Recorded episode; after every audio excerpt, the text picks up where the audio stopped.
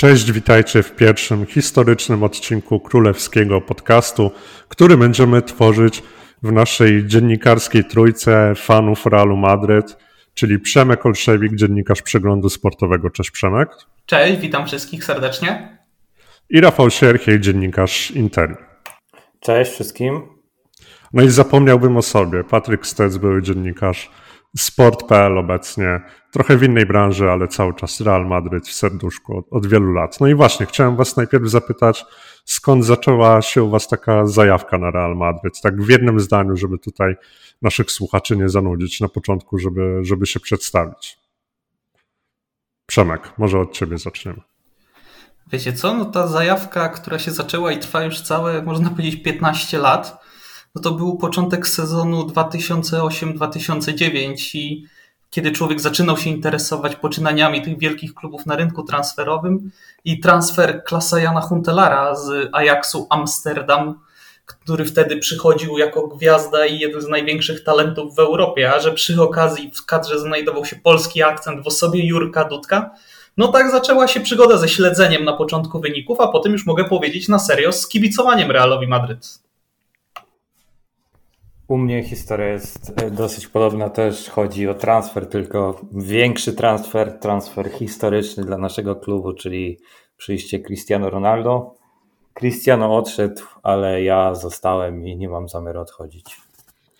No to słuchajcie, u mnie zaczęło się to trochę wcześniej mimo wszystko, bo to był rok 2000 i słynny finał Ligi Mistrzów przeciwko Walencji i Raul biegnący przez pół boiska, także trochę wcześniej załapałem się na Galacticos, załapałem się na e, brazylijskiego Ronaldo, Zidana, Beckhama i na te piękne czasy e, pierwszej kadencji Fiorentino Pereza.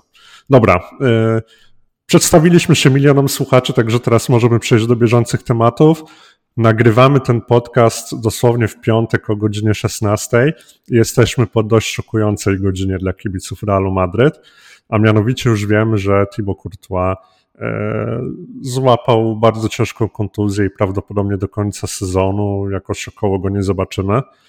No i teraz chłopaki, no pierwsze pytanie, które się nasuwa, no to, to kto za niego, tak? W sobotę zaczynamy sezon i jesteśmy bez bramkarza. Myślę, że co do soboty to nie mamy wątpliwości i między słupkami nas mamy stanie Andrew Unin.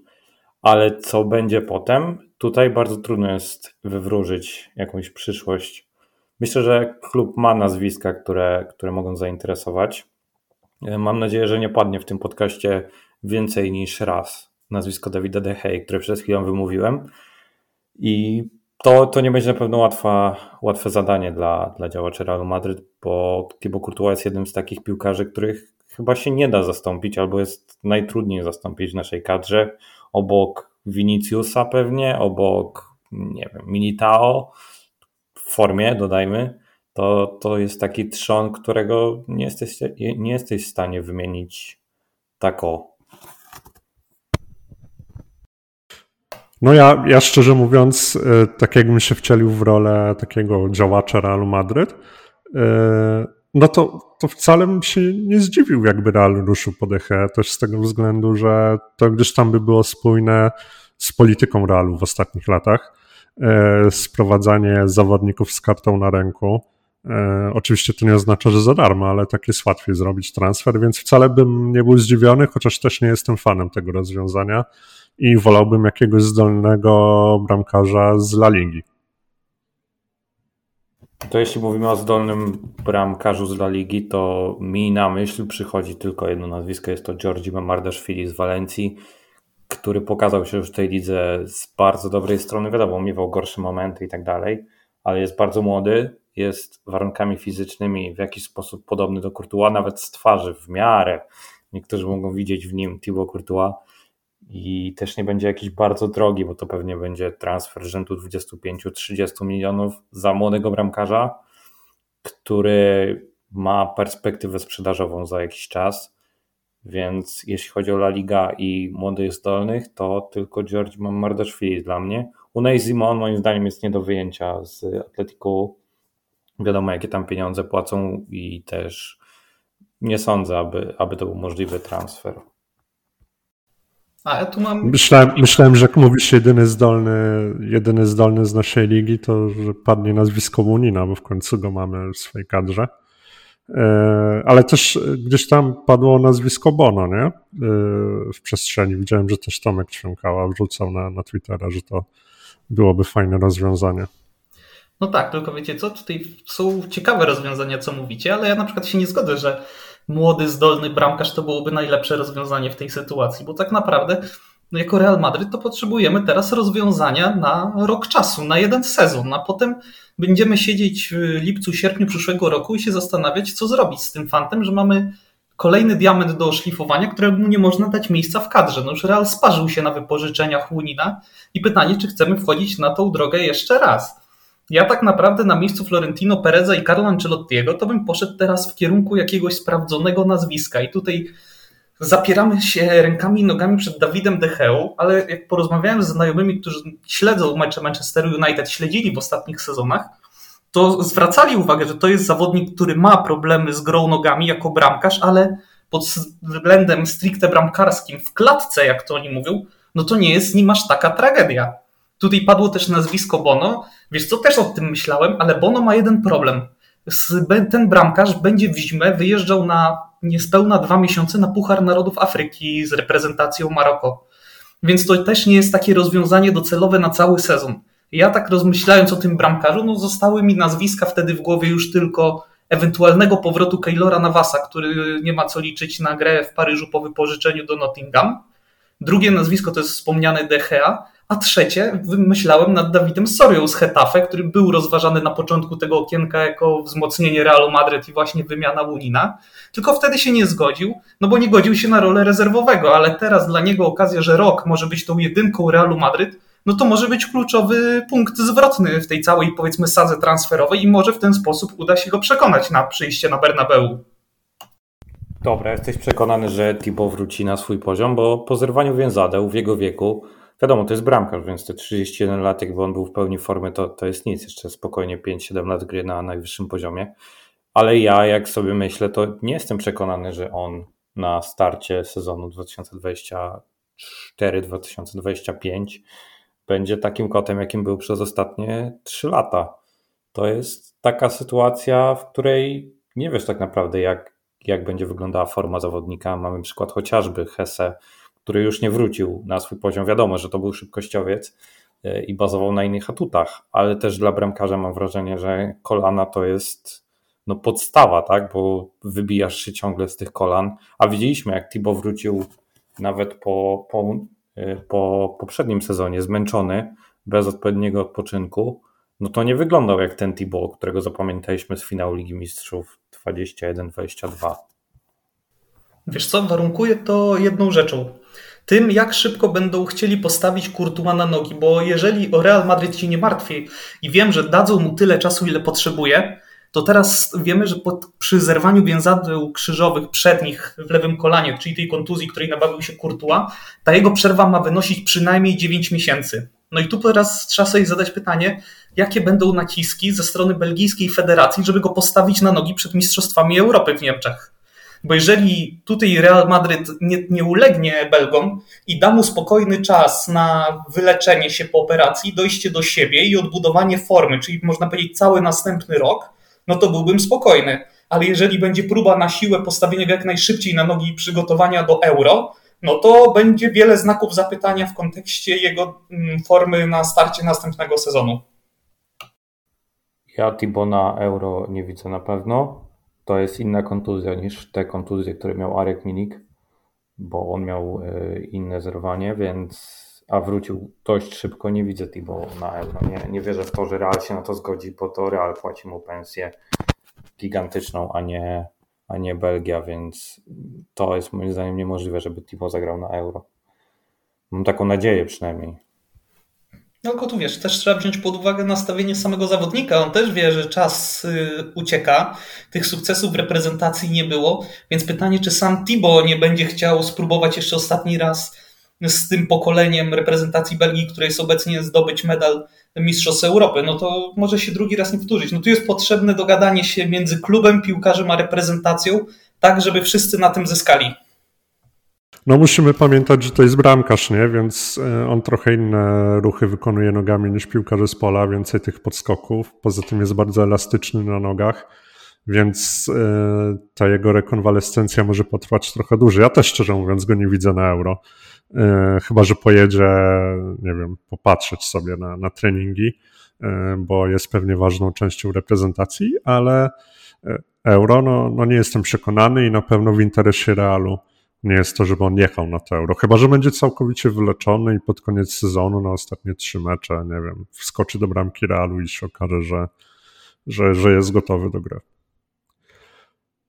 Ale to, to zobaczymy. Dobra, słuchajcie, musimy, musimy przejść trochę dalej, bo e, już porozmawialiśmy sobie o, o Thibaut Courtois.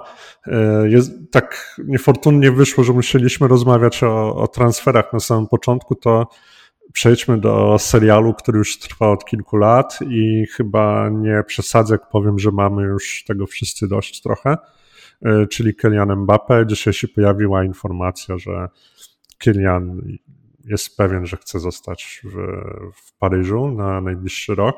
Chociaż to też chyba nie jest żadna nowa informacja, ale, ale co, co sądzicie o tej sadze? Ja to mam z tym tak, że jednego dnia budzę się i myślę, dobra, to za dwa dni Kylian będzie w realu, a potem następnego dnia budzę się i myślę, że kurczę, jednak chyba nie będzie. To jest taka historia, która, która się nie kończy, ale mam wrażenie, że skończy się tego lata, chociaż mam pewne wątpliwości, ale nie wierzę w tego newsa ale Parisien, bo oni w czerwcu podawali, że Kylian Mbappé na pewno teraz chce odejść do Realu a teraz nagle jest informacja, że teraz nie chce. Myślę, że w tej historii wszystko zależy od Realu Madryt i Florentino Pereza. Jeśli Perez zadzwoni, to Mbappé przyjdzie. Jeśli Perez nie zadzwoni, to Mbappé nie przyjdzie. Ewentualnie Kylian też może zadzwonić do, do Florentino i powiedzieć Papa Perez, zabierz mnie z tego Paryża do Madrytu, tu jest fajnie, zdobędziemy sobie Ligę Mistrzów, ale jeśli tutaj moim zdaniem wszystko zależy od Realu Madryt. Mi się wydaje, że wszystko to, co się dzieje, to jest taka strategia klubu trochę i my czasami przeczymy na tego Kyriana, że no, nie może się zdecydować, czy chce przyjść, czy nie, ale to też może być element jakiejś takiej strategii, a wszystko, co się dzieje wokół, może być trochę e, rozdmuchane przez media. Może on faktycznie od początku przyjął strategię, że zostaje do końca, e, a tak naprawdę czeka, aż Real złoży ofertę 30 sierpnia za, nie wiem, 120 milionów i Paryż nie będzie miał wyjścia, nie? Bo lepsze 120 milionów, załóżmy. Tak sobie kwotę rzuciłem z głowy, no bo wiadomo, że mówimy o wiele wyższych kwotach. No ale znając Pereza, na pewno będzie próbował gdzieś tam licytować się jak najmocniej i zacząć od tej najniższej kwoty. Więc mi się wydaje, że możemy być świadkami naprawdę gorącej końcówki, gdzieś tam ten 30 sierpnia ten transfer może się wydarzyć. Chociaż też, też wam powiem, że sobie codziennie to tak analizuję i jednego dnia sobie myślę, no kurczę, no przecież powiedział jednak, że, że nie przedłuży tego kontraktu, a Paryż mówi, że nie ma opcji, żeby został na rok i nie grał. E, no więc wydaje się, że rozwiązanie jest tylko jedno, ale e, po tym, co widzieliśmy już rok temu wiosną, późną, to był chyba maj, z tego co pamiętam, i wtedy to przedłużenie kontraktu, to chyba żaden kibic Realu nie ma takiego stuprocentowego zaufania do Mbappe. W tym temacie przynajmniej. Ja wam powiem, że jak dla mnie ten news Le Parisien to tak naprawdę żaden news, bo to, że Kylian chce zostać, no to wszyscy wiedzieliśmy już od kilku miesięcy, kiedy poinformował tym listem, że nie zamierza przedłużać, ale zostaje do końca sezonu. To jest też, myślę, trzeba spojrzeć na to z kilku różnych perspektyw. Po pierwsze, wiemy, że Real Madryt oczekuje na ten pierwszy krok, że nie wykona go sam po tym, co się wydarzyło rok temu, kiedy Kylian przedłużył kontrakt, tylko on czeka na telefon, żeby to Paryż lub sam zawodnik ten krok wykonał. Te, ten news, ta wiadomość, że on chce zostać do końca przyszłego sezonu, to moim zdaniem jest już oczko puszczone w kierunku klubu PSG, który mówi im, chcecie mnie się pozbyć? Spoko, jak najbardziej, ale do Madrytu, żeby złożyli ofertę, dzwońcie wy, a nie ja, bo to nie ja mam problem z zawodnikiem, który jest do opłacenia, a którego chce się się pozbyć, więc to może być ten wyczekiwany ruch w stronę Realu Madryt, na który czekają na Santiago Bernabeu tam w biurach. I myślę, że to jest z takiego pozytywnego punktu widzenia dla nas. A druga opcja, myślę, że Kylian Mbappé też patrzy na swój wizerunek i też boi się reakcji kibiców Paryża, którzy wiemy, że potrafią być no dość mocno w cudzysłowie y, przekonujący. Spójrzmy na to tak, no chłop pokazał, że chce zostać w tym klubie, chce wypełnić kontrakt do końca, a, koń, a obraz jaki się stworzy, no to będzie, zobaczcie, wypchnęli oni mnie z klubu. Ja chciałem zostać i dla was dalej grać, chciałem dla was dalej zdobywać trofea. To ci źli Katarczycy z Al-Khelaifim na czele powiedzieli nie, nie, nie, żegnaj, wypychamy cię. A ja, prosty chłopak spod Paryża, chciałem jeszcze z wami tutaj dalej grać. Tak, ja, ja się zgadzam, że to może być kwestia strategii i dlatego nie powinniśmy się denerwować tymi wszystkimi newsami i tak dalej, tylko podchodzić do tego już z humorem, z uśmiechem na ustach, bo myślę, że to, co to ile złości wyrzuciliśmy z siebie rok temu, każdy kibic Realu Madryt po tym, jak nagle się okazało, że po tych, właściwie no nie wiem, ja w marcu jak Mbappé strzelał gola na Bernabeu, to byłem pewien, że Mbappé już jest piłkarzem Realu Madryt w sezonie 2022-2023. Nie wiem jak wy, ale trzeba do tego podchodzić z luzem. I myślę, że dużo też się dowiemy po tym, co się wydarzy w weekend, jeśli chodzi o ten ich mecz, co kibice mu tam zgotują i tak dalej, bo to może być poważny znak do tego, że czas zawijać manatki i walczyć o jakieś większe cele niż tylko Liga Francuska. W ogóle też się pojawiła ciekawa informacja, że y, władze PSG czekają na to, co zrobią kibice i liczą na to, że zgotują mu takie przywitanie, że on zmieni zdanie i będzie chciał zostać. Tylko pytanie, czy to już nie jest za późno i czy to nie jest głupia kaczka dziennikarska, bo trochę mi to tak brzmi. E, no więc, więc zobaczymy. Wydaje mi się, że wszystko zostało powiedziane e, wokół tej sagi. E, my też dość szybciutko sobie ją omówiliśmy. Z tego co rozumiem, panowie, to jesteście zdania, że tak, Mbappé przychodzi tego okna transferowego do, do Realu Madryt.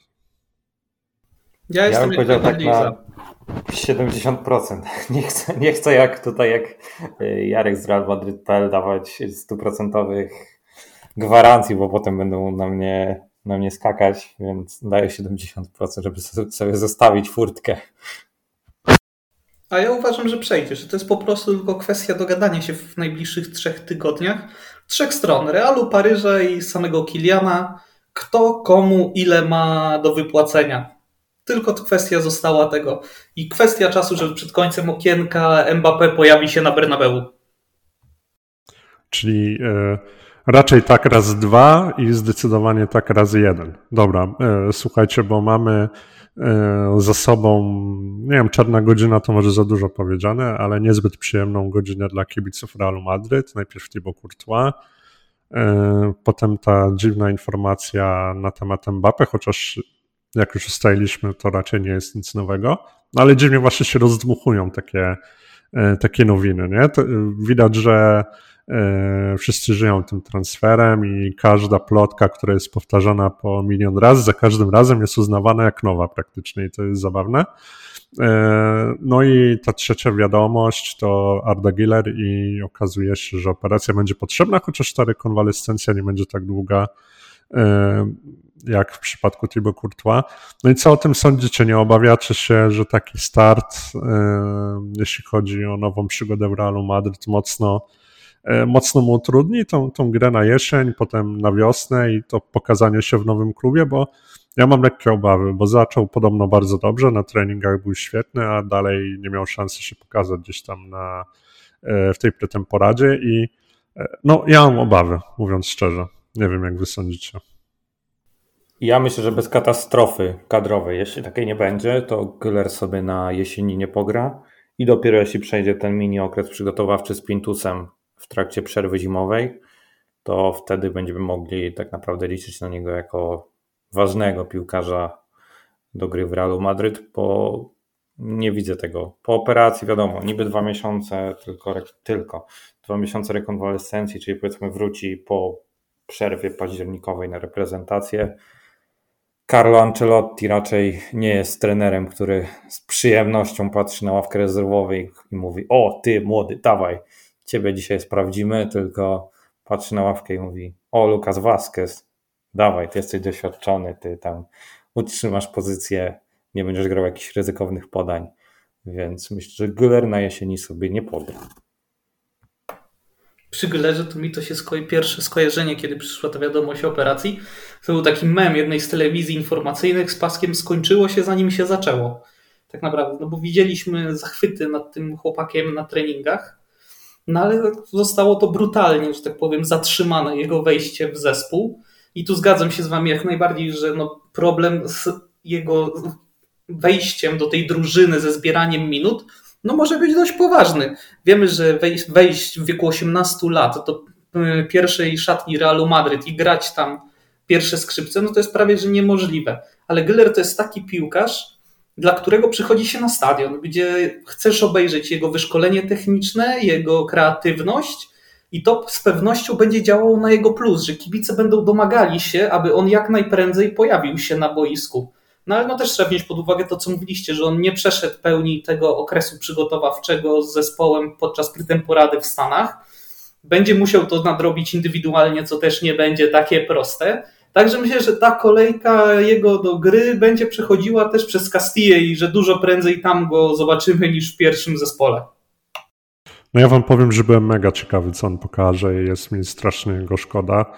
E, no ale też zobaczymy. No szczerze mówiąc, wydaje się, że jest to piłkarz, który ma w swoim stylu gry takie DNA Realu Madryt, nie? Że tak trochę widowiskowo, dynamicznie.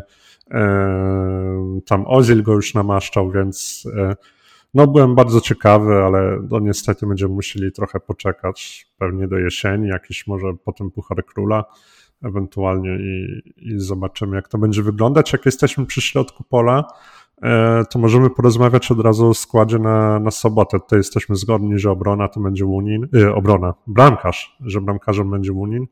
Yy, najciekawsza sytuacja jest chyba w środku pola, bo pierwsze doniesienia są takie, że zobaczymy młody środek pola, a nie doświadczonych zawodników takich jak Luka Modric czy Toni Kroos. Ja jako naczelny fan Aureliana Człomeniego na pewno wystawiam naszego pięknego Francuza na, y, na pozycji środkowego pomocnika defensywnego.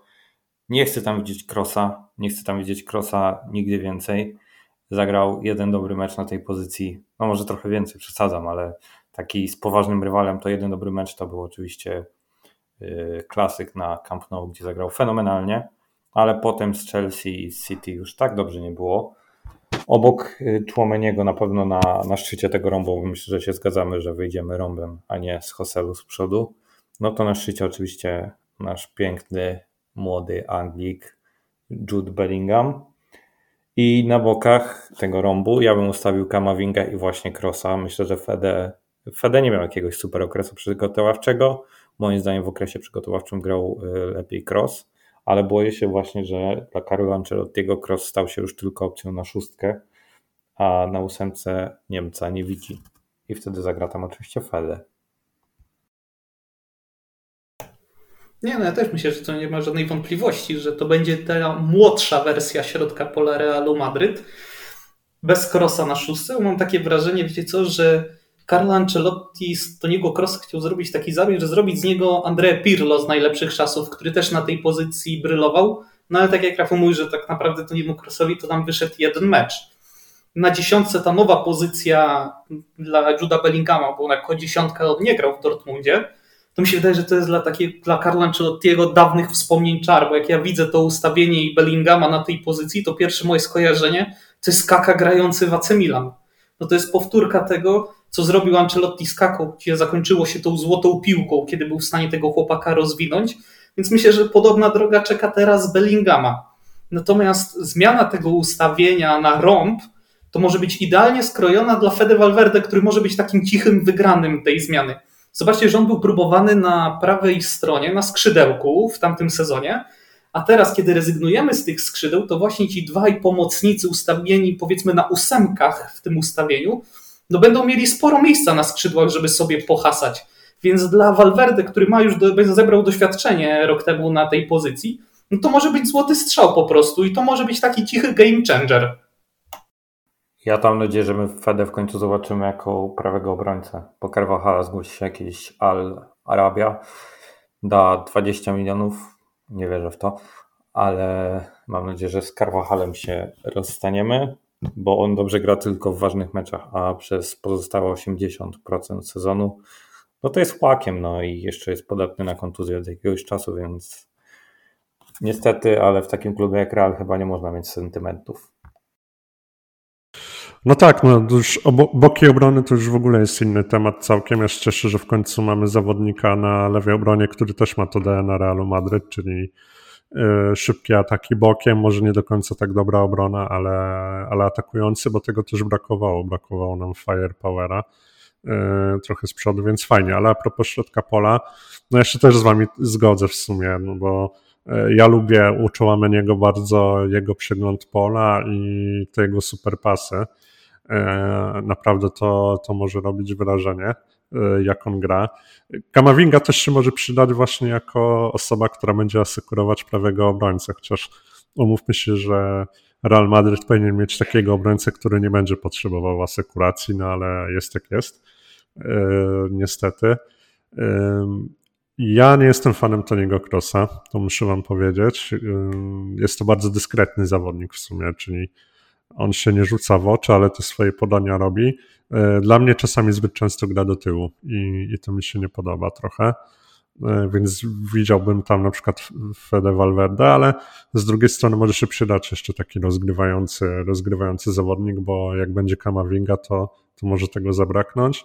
No i no, Bellingham to chyba nie muszę mówić, że bardzo fajnie jak zagra, ale w całym tym ustawieniu boję się tego, już patrząc też na tak, że zabraknie nam goli mimo wszystko, no bo ani Win- czy Rodrigo potrafi strzelać gole, o Viniciusa trochę się obawiam, ktoś on też pokazał, że potrafi, no ale jednak nie ma tego typowego snajpera, no i to jest pytanie, czy, e, czy nie będziemy się wściekać w pierwszych meczach sezonu przynajmniej, że brakuje gola Adora, no bo e, była opcja na początku samym, były rozmowy na temat Hrego Kane'a, które nie wiem, czytam dzisiaj, że 100 milionów i idzie do Bayernu.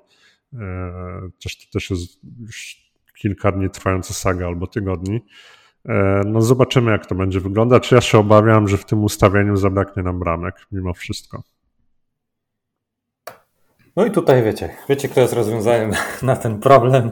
Już dzisiaj wymieniliśmy to nazwisko wielokrotnie, więc Kylian Mbappé, jeśli Mbappé nie przyjdzie, no to będziemy mieli problem moim zdaniem i to taki poważny problem, bo można oczekiwać, że Vinicius powiedzmy podniesie liczbę goli o 5, o 7, ale nie sądzę, żeby przekroczył 35. To, to już jest taki wynik, którego myślę, że przy tej kadrze i przy tym braku jakby oparcia, bo on swoją grę dotychczas opierał na napastniku, czyli podawał do Benzemy, Benzema mu odgrywał i Vinicius strzelał. To bardzo proste było. A Hoselu nie, nie jest takim piłkarzem, który dobrze czuje się w grze kombinacyjnej. Jest raczej typowym targetmanem, któremu trzeba dać piłę na łeb i wtedy on strzeli gola. Najprawdopodobniej. Więc tutaj, tutaj bym się obawiał. Mam nadzieję, że Rodrygo trochę podniesie swoje liczby, chociaż one i tak już w poprzednim sezonie były na naprawdę dobrym poziomie, bo zrobiły chyba 30 goli i asyst łącznie. To już jest taki poziom, którego oczekuje się w Realu Madryt od, y, od skrzydłowego. Tak, ja w ogóle ostatnio trafiłem na jakąś taką rozmowę, przepraszam, że ci przerwę, na rozmowę jakiegoś agenta, nie agenta, kogoś z Barcelony e, na temat brazylijskich piłkarzy i on powiedział, że Rodrigo jest lepszy od Viniciusa, e, bo zobaczcie ile on grał, grał o wiele mniej niż Vinicius i zobaczcie ile strzelił goli. No i też kiedyś, e, kiedyś się pojawiały takie informacje, że Rodrigo jest jeszcze większym talentem niż, niż Vinicius, to też, to też było ciekawe. I w ogóle jeszcze ciekawa była wiadomość taka, że e, Real sięgnął po Rodrigo i zapłacił za niego dużo pieniędzy, e, no bo się bał, że Vinicius nie wypali, więc żeby zminimalizować ryzyko i żeby chociaż jeden Brazylijczyk wypalił, to wzięli też Rodrigo. No to też taka ciekawostka. Jakiś, ja czytałem tę rozmowę, to jest no. Andre Kary, czyli gość, który twierdził, że Vinicius jest kule. Nie wiem, czy można ufać jego słowom, szczerze mówiąc to jest jeden z agentów, ale dla mnie nie jest to osoba wiarygodna. Y, a co do talentu, to zależy jak oceniamy talent, tak? Można mieć talent do kreowania, można mieć talent do dryblowania, można mieć naturalny dar w postaci szybkości, a można też mieć taki talent do strzelania goli, zmysł strzelecki. I tutaj moim zdaniem Rodrigo ma większe naturalne predyspozycje, ale Vinicius chyba nie mamy wątpliwości, że wypracował sobie umiejętność strzelania goli przez ten ciężki trening przez tą przemianę pod okiem Carlo Ancelottiego i może jeszcze nie będzie strzelał tyle co Cristiano, ale za jakieś 2-3 lata jestem zdania, że może dojść do poziomu, które może nie osiągał, bo to były kosmiczne liczby, ale do 40 goli w sezonie myślę, że możemy, może się taki sezon zdarzyć. Ja się cieszę, że wymieniłeś nazwisko tego Portugalczyka, bo tak mi chodziło po głowie. Nie wiem czemu, ale jestem chyba niepoprawnym optymistą, bo widząc po tym, jak Vinicius zmienił numer na siódemkę i po tym, jak został przesunięty teraz w tym nowym ustawieniu na napastnika, no znowu mi się skojarzyło wszystko z dawnym wspomnień czar, a biorąc pod uwagę to, że Cristiano był jego idolem i minęli się dwaj panowie w Realu Madryt, bo kiedy Cristiano odchodził, wtedy Vinicius przychodził, nie było mu dane z nim zagrać, ale on też pod względem ambicjonalnym no na pewno będzie chciał dorównać e, Ronaldo. Czy on już teraz jest w stanie dać te, jak wspomniałeś, Rafał, te 40 bramek? Wydaje mi się, że może nie, ale jest na pewno na dobrej drodze do tego. On goleadorem może się stać i to może być też taka zmiana in plus dla niego. Jeżeli naprawdę Ancelotti zmienia ustawienie w ten sposób i widzi Viniciusa i Rodrygo jako dwójkę tych napastników, no to to jest facet, który widział już naprawdę dużo w futbolu i musi być przekonany, że ci dwaj dadzą mu odpowiednią liczbę bramek do osiągnięcia wszystkich celów. Nie obraziłbym się naprawdę, gdyby to się skończyło na tym, że Vinicius wszedłby w buty dawnego Cristiano Ronaldo i został goleadorem, a jego takim cichym asystentem i człowiekiem od czarnej roboty obok był Rodrygo. Tylko no pytanie, czy to nie jest marnowanie wtedy potencjału Rodrygo. No to już wszędzie znaleźć jakiś złoty środek, ale wydaje mi się, że właśnie ta dynamika, którą będziemy mieli z przodu w postaci Winiego, Rodrygo, jeszcze za ich plecami Bellingama, no, pozwala myśleć pozytywnie pod względem ilości strzelanych bramek i myślę, że możemy być pozytywnie zaskoczeni. Tak, to mówisz, że Carlo Ancelotti ich tam widzi, no ale wiemy jak jest. Gdyby, gdyby miał napastnika, to by ich tam nie widział, tylko widziałby ich na skrzydle. Ewentualnie Rodrigo gdzieś tam pod napastnikiem, bo mam wrażenie, że on tam się czuje najlepiej na takiej dziesiątce, dziewięć i pół, czyli na pozycji Bellinghama, tak y, w mojej głowie. No ale nie wystawimy Rodrigo teraz na pozycji Bellingama, bo mamy Bellingama, a Rodrigo musi grać na dziewiątce, czy tam no, takim drugim napastniku, jak zwał, tak zwał. Wiemy też, że Carlo Ancelotti przez pół poprzedniego sezonu widział Krosa na szóstce, więc te pomysły Carlo Ancelottiego nie zawsze się jednak sprawdzają, mimo że dużo widział w swojej karierze to ja nie jestem y, fanem często, często tych pomysłów, ale też musimy pamiętać o tym, co Carletto zrobił z Di Marią, jak go przekształcił skrzydłowego w takiego środkowego, ofensywnego pomocnika. I myślę, że akurat do takich zmian Ancelotti ma dar, do, do tego, żeby dawać coś więcej w ofensywie, a niekoniecznie w defensywie. No właśnie, to odpowiem Ci pytaniem na pytanie. Bo jeżeli Rodrygo był już w tamtym sezonie ustawiany jako ta dziewiątka pod nieobecność Benzemy, a Fede Valverde był przesuwany na prawe skrzydło, no to jakby mamy na szali dwa ustawienia. Albo to, które było testowane w pretemporadzie z dwoma Brazylijczykami jako dziewiątki, no albo klasyczne 4-3-3 z Viniciusem na lewej, Fede na prawej i Rodrygo w roli napastnika no to moim zdaniem, jeżeli jest tamte wytestowane już zestawienie, gdzie ci piłkarze znają schematy, jak mają grać, a mimo wszystko dokonujemy zmiany i będzie to y, zmiany pozycji, zmiany ustawienia, to znaczy, że muszą widzieć zarówno piłkarze, jak i trener potencjał w tej zmianie i że oni są w stanie dać jeszcze więcej na nowych pozycjach. No Fede na znaczy, No dawaj Patryk. Ja uważam w ogóle, że ta zmiana to jest taka potrzeba chwili, wiecie? I wydaje mi się, że jest taka szansa, że wrócimy do tego 4-3-3 z tym, że z bardziej wysuniętym Bellinghamem i z dwoma bardziej defensywnymi pomocnikami. I wcale bym się nie zdziwił, jakby tak było, mimo wszystko.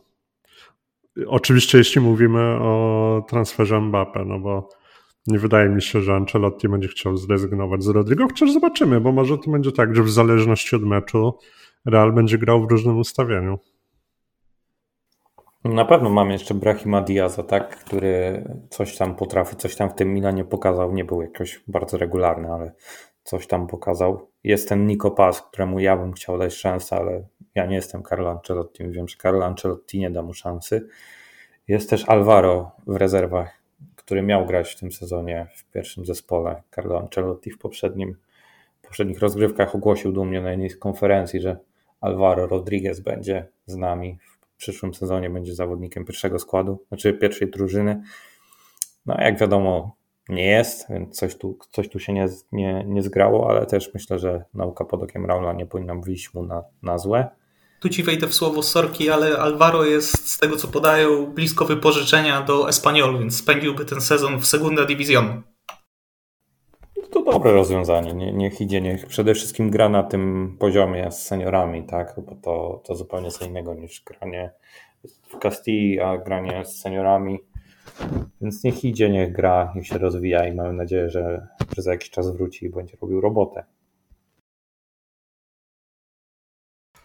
Dobra, to ja jeszcze wrócę na chwilę do tego środka pola, bo jesteśmy przed sezonem, więc możemy sobie podyskutować. I pytanie jest takie do Was, bardzo proste. Jak myślicie, kiedy Sebajos po, pożałuje przedłużenia kontraktu, albo czy w ogóle pożałuje? No bo jednak ta konkurencja jest ogromna. On się zastanawiał długo, czy przedłużyć ten kontrakt. No i pytanie jest takie, czy, czy będzie miał w ogóle minuty, albo czy może jest tak, że on już wie, że tych minut nie będzie miał i się godzi na to, co, co, co jest przed nim. Jak uważacie?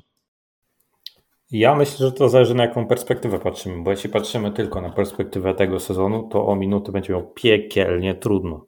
Ale jeśli spojrzymy na perspektywę dłuższoterminową, to już te minuty mogą się pojawić. No, jeśli przykładowo utrzymalibyśmy ustawienie w rąbie na sezon 24-25, co myślę, że się nie wydarzy, ale jeśli by się tak stało, to Sebajos tak naprawdę byłby pierwszym do grania obecnie z ławki rezerwowych bo możemy założyć, że po tym sezonie, który się rozpocznie za dwa dni, z naszym klubem pożegnają się dwie wielkie legendy, czyli Toni Kroos i Luka Modric. I wtedy Sebajos skakuje na, na miejsce pierwszego rezerwowego. A nawet jeśli będziemy grać 4-3-3, to będzie drugim rezerwowym.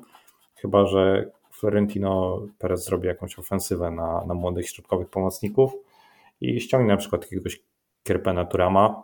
Nie obraziłbym się na taki transfer. Więc tutaj, ale myślę, że Sebajos w tym sezonie zbyt dużo nie pogra.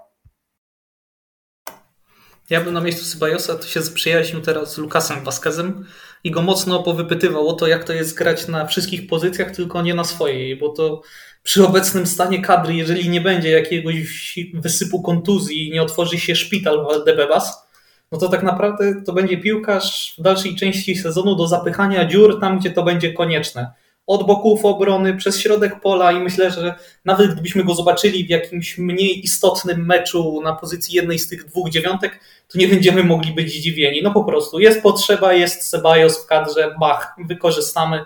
Zawsze to lepiej niż y, kogoś z juniorów. Tak myślę, że ma podejście w tej chwili sztab. Znaczy jeszcze mu trochę dziwię, że przedłużył, bo byłem pewien, że nie przedłuży. E, no ale okej, okay, jego decyzja także zobaczymy. Ja też uważam, że nie powącha Murawy zbyt często, gdyż tam Puchar Króla, ewentualnie trochę słabsi przeciwnicy w lidze, chociaż trudno mówić tych słabych, bo czasami z tymi teoretycznie słabszymi się gra jeszcze ciężej, bo grają zamknięty mocno futbol i nie ma jakiegoś pola do popisu, trzeba wpychać jedną bramkę i się cieszyć z trzech punktów. E, więc e, no, no zobaczymy. Ja jestem mocno zdziwiony, jeśli chodzi o Sebajosa i Myślałem, że spróbuję gdzieś indziej, no ale spoko, fajnie, że został. Mamy głębie, powiedzmy, w kadrze, e, wielu pomocników, nawet kłopot bogactwa bym powiedział, więc, więc okej. Okay. E, omówiliśmy już dużo, zostało tak naprawdę ostatnie pytanie, ostatni znak zapytania. E, kto zagra w środku pola koło Militao, bo raczej się zgadzamy, że będzie grał Militao, chyba że macie inne zdanie, no to, to powiedzcie, ale kto według was koło niego? Kapitan? Kapitan? W sensie Nacho? Nie, nie sądzę, żeby Nacho, Nacho, Nacho. Nacho miał wyjść na, na samą mes. Nie wyobrażam sobie w ogóle takiej sytuacji. Oczywiście Nacho bardzo szanuję i Nacho siempre cumple, tak? Ale nie sądzę. Myślę, że Ancelotti wróci. Znaczy wróci, on nie odszedł od tego. Po prostu zagra duet, który dał nam Ligę Mistrzów w sezonie 2021-2022, czyli Militao i Alaba. I tutaj bardziej chyba się boję o to, jak będzie prezentował się Alaba niż, niż Militao, mimo że no Militao końcówkę poprzedniego sezonu miał słabą, ale to wynikało z braku koncentracji, o której mówił Carlo Ancelotti. Mam nadzieję, że on już y, od 12 sierpnia 2023 roku ponownie znajdzie koncentrację i znowu będzie po prostu najlepszym obrońcą na świecie, najlepszym środkowym obrońcą na świecie, bo jak Militao jest skoncentrowany w formie, to no to jest najlepszy na świecie. No widzisz, a ja tak skłaniam się w kierunku Rydigera, bo jeżeli uważam nawet, że Alaba jest podstawowym piłkarzem do środka defensywy jako partner dla Militao, tak na mecz z Atletikiem ja bym tam widział Rydigera, bo nie oszukujmy się, na sam Mames to nie będzie piękny futbol. No tu trzeba się nastawić na naparzankę i to ostro, a jak widzę Rydigera, to mam pewność, że to nie pęknie ten chłop. Jak on ustanie obok Militao, to nawet jeżeli przejdą Edera, to będzie następna wielka ściana w białej koszulce, na której się Bilbao zatrzyma. Jeżeli zobaczysz jeszcze, że wraca tam koleś od boksowania bardziej niż od gry w piłkę, czyli Asier Villaribre, no to potrzebny ci będzie stoper, który bardziej niż wyprowadzeniem elegancką grą będzie się nadawał do przepychania. Ja jakbym ja był Karolem Ancelotti, jakbym ja był na jego miejscu, to też bym postawił na Militao, bo, znaczy na Rudigera, bo Rudiger mnie bardziej przekonuje jako obrońca, bo Alaba jest bardziej takim defensorem, który potrzebny jest na mecze zamknięte moim zdaniem.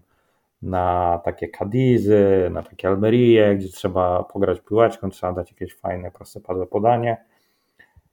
Bardziej zajmować się rozegraniem, aniżeli bronieniem i walką w powietrzu, bo no, nie ukrywajmy, Alaba jest niski jak na środkowego obrońcę i przy Militao i Rudigerze to jest nawet bardzo niski więc tutaj ja bym postawił na Rudigera, ale myślę, że Ancelotti pozostanie przy, przy swojej ulubionej parze, ulubionym duecie, który dał sukcesy i wyjdzie Alaba z Militao. No, ja bym dał Alaba Rudiger, bo mi się też podoba ten duet. Eee, tylko też pytanie, czy właśnie dwóch takich twardo grających zawodników to, to już nie jest za dużo. Więc ja też raczej skłaniam, że to będzie Alaba Alaba i Militao, tak, yy, tak to czuję, tak mi się wydaje, więc, więc zobaczymy. Dobra, słuchajcie, jesteśmy przed sezonem, więc yy, zadam wam bardzo otwarte pytanie.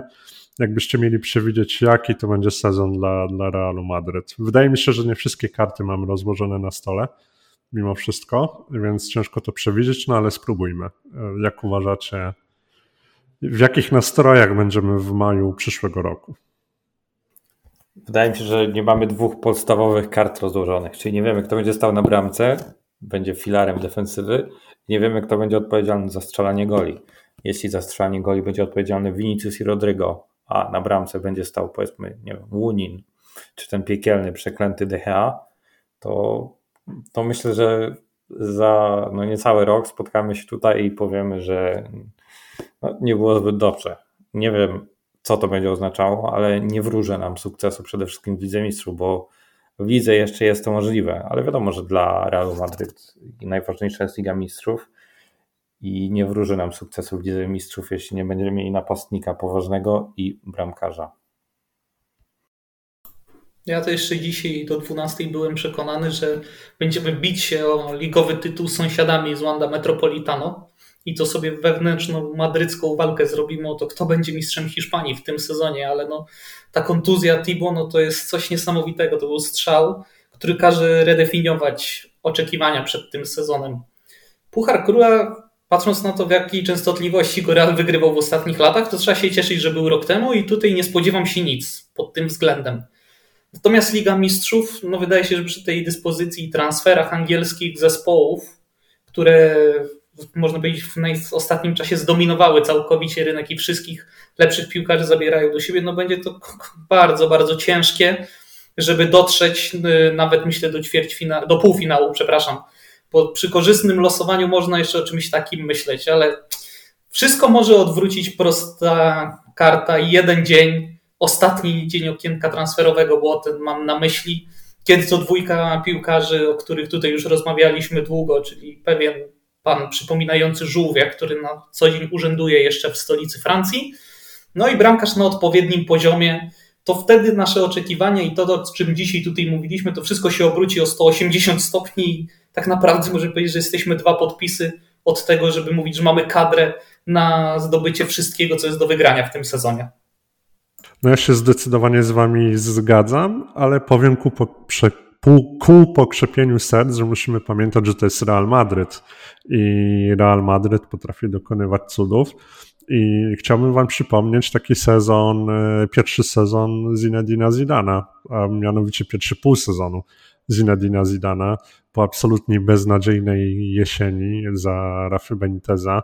Dostaliśmy prezent na święta, nawet nie na święta, na Nowy Rok, z tego co pamiętam, i e, przyszedł Zinedine Zidane i wtedy wszyscy sobie myśleliśmy, no nie, no to, to, w takim czasie on tego nie zrobi, nie? No i okazuje się, że absolutnie beznadziejnie grający Real zdobywa Ligę Mistrzów, więc musimy być gotowi na wszystko. No i dlatego jestem trochę optymistą, w sensie nigdy, nigdy nas nie można wykluczać, nie? I e, tak czuję, że nawet jeżeli nie będzie Mbappe, to jest jakaś szansa, chociaż pewnie będziemy się ślizgać dość mocno na jakiś tam 1-0 czy na jakichś cudownych remontadach znowu. E, a jeśli nie będzie Mbappé, e, jeśli chodzi o ligę, no to tutaj nie mam zbyt e, dobrych przeczuć, bo to jednak czasami jest potrzebny taki błysk geniuszu, żeby wyciągnąć to 1-0 na takie Getafe. E, powiedzmy, więc, więc tutaj mam mieszane uczucie. Jeśli chodzi o Puchar Króla, to w ogóle nie liczę na nic, szczerze mówiąc, bo e, gdzieś przyzwyczaiłem się do tego, że Real zdobywa Puchar Króla w sezonach, w których się specjalnie nastawia na to trofeum w miarę, gdy słyszymy od trenera, że no bardzo chcemy wygrać Puchar, bo dawno nie wygraliśmy na przykład. No a w takich sezonach jak ten, to Myślę, że wiadomo, Real chce wygrać wszystko, ale jakoś specjalnie też nie nastawiają na to i myślę, że podobnie tak jak w zeszłych latach Real tego Pucharu Króla nie zdobędzie w zeszłych latach przed poprzednim sezonem oczywiście. I tyle. Nie wiem, czy chcecie się odnieść jakoś do moich słów, czy, yy, czy nie.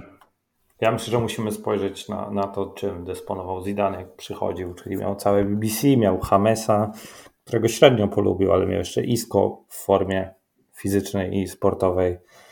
Miał Asensio, tak miał Asensio, miał, więc to była zupełnie inna kadra niż, niż obecnie. Szczególnie jeśli chodzi o ofensywę, tak, bo wiemy, że Zidane w swojej pierwszej kadencji w Realu Madryt wychodził z założenia strzelić więcej niż, niż przeciwnik i, i takie założenie mógł wtedy mieć, bo, bo miał strzelby, miał Ronaldo, miał Benzemę, miał Bale'a w formie. A teraz mamy tylko Viniciusa i Rodrigo i to jest moim zdaniem znacząca różnica, aczkolwiek wolałbym zostawić tutaj słuchaczy z optymistycznym przesłaniem, jakie tutaj wysłałeś. No oczywiście mi tutaj chodzi, wiecie, głównie o, o, tak, o ten dar, o ten pierwiastek Realu Madryt, no bo nie patrząc już na samą kadrę, że, że jesteśmy w stanie to zrobić, więc e, ja jakoś w to wierzę, bo to jednak jest Real Madryt, chociaż wiadomo, że ta moja wiara jest troszkę mniejsza przez to, że nie mamy napastnika i od kilku lat e, bardzo cierpiałem co lato, że nie ściągamy zmiennika dla Benzemy na przykład, no bo wiadomo, że są różne sytuacje i, i teraz, teraz jakoś też Uważam, że bardzo trudno będzie bez napastnika. Mam nadzieję, że Fiorentino Perez nie, nie zrobi nam tego kolejny raz i, i że tym razem jakiś taki typowy napastnik zostanie ściągnięty. Dobra, słuchajcie, y, jeszcze coś Przemek chciałeś powiedzieć? Rafał? Tak, ja chciałem, Rafał. Y, z wolnych tematów jeszcze. Jeśli nie Mbappé, to macie jakąś kandydaturę gościa, który tutaj może przyjść i strzelić powiedzmy te 20 goli? O, to, to ciężki temat. Też się zastanawiałem, czy nie zacząć o tym rozmowę. Nie jestem fanem Wlachowicza, o którym się mówi. E, nie wiem, czy bym chciał, żeby przychodził do Realu. Trudno by było znaleźć teraz napastnika, który byłby na poziomie Realu Madryt. Gonzalo Ramos może fajnie by było z nim spróbować, no ale wszyscy wiemy, gdzie, gdzie on trafił ostatecznie. Więc ja chyba nie widzę takiego napastnika, który by się wpasował do Realu obecnie. To ja widzę jedno nazwisko. Gościa, który bił się z Mbappé o króla strzelców, nie wiem, chyba od trzech sezonów y, w ligę, czyli Jonathan David, sprawdzony na arenie międzynarodowej, w Lidze Mistrzów, na Mistrzostwach Świata, y, w Lidze Francuskiej, wychowanek, albo chyba nie wychowanek, w każdym razie były piłkarz tego jednego z belgijskich klubów, czyli historia napastników z tamtych rejonów jest dobrze znana. I jest to też gość, który nie kosztowałby milionów, bo mówi się, że gdzieś tam koło tych 50 milionów trzeba byłoby się zakręcić, a moim zdaniem za młodego napastnika z potencjałem obunożnego, który jest takim mobilnym graczem, mógłby się wymieniać tutaj z Viniciusem, z Rodrigo, to, to byłaby opcja ciekawa, tylko nie wiem, czy w ogóle Real obserwuje jego poczynania, bo, bo nie widać żadnych plotek. No właśnie, ja nie pamiętam. Y, on ma paszport Unii Europejskiej, to jest Kanadyjczyk z tego, co kojarzę. Y, tak, jest Kanadyjczykiem, ale to, to, dla nas już nie jest żaden problem, bo nie mamy żadnego slotu zajętego. Znaczy jeszcze mamy, ale Bellingham niedługo dostanie obywatelstwo no, irlandzkie i nie, i nie będziemy mieli z tym problemu. Przyjdzie Hendrik, no ale to jeszcze dwa miejsca wolne zostają. Jakby Davis ewentualnie przyszedł za rok, to on nie zajmuje tego slotu przez ten pakt Cottonu, który podpisała La Liga. Więc dla mnie, ten David jest najlepszą opcją alternatywną. Ja myślałem o dwójce kandydatów. Tutaj jeden, tak jak już Patryk wspomniałeś, już niestety jest po ptokach, bo podpisał kontrakt z innym klubem za 80 baniek. Mam tu na myśli tego sympatycznego Portugalczyka z Benfiki, bo mi się wydawało, że to jest taki talent, który mógłby trafić do Realu Madryt. A druga opcja, która mi chodzi to po głowie i myślę, że już niestety tak samo nierealna jak Gonzalo Ramos, to jest Randall Colomwani, no ale tutaj trzeba by się zakręcić koło dziewięciocyfrowej sumy najpewniej, żeby go sprowadzić na Bernabeu, dlatego mi się wydaje to nierealne, że przy transferach takich, które dokonał już Real, czyli kiedy już poszło ponad 100 milionów na Bellingama, w kieszeni trzymamy te 100 milionów w razie czego, żeby było na Mbappé, no to kolejnej setki już niestety Florentino nie wyciągnie, żeby zaryzykować sprowadzeniem tego napastnika z Eintrachtu. Ramos tak, szkoda, że nie udało się wyciągnąć go na podobnej zasadzie, co, co zrobiło to PSG, bo przecież oni go wypożyczyli z opcją wykupu jakbyśmy my wypożyczyli Ramosa, to byłby majstersztyk, no ale niestety ta opcja już przepadła. No to chyba jakaś optymalizacja taka była, jeśli chodzi o fair play e, zapewne, więc, e, więc pewnie tak to wyglądało. No wielka szkoda.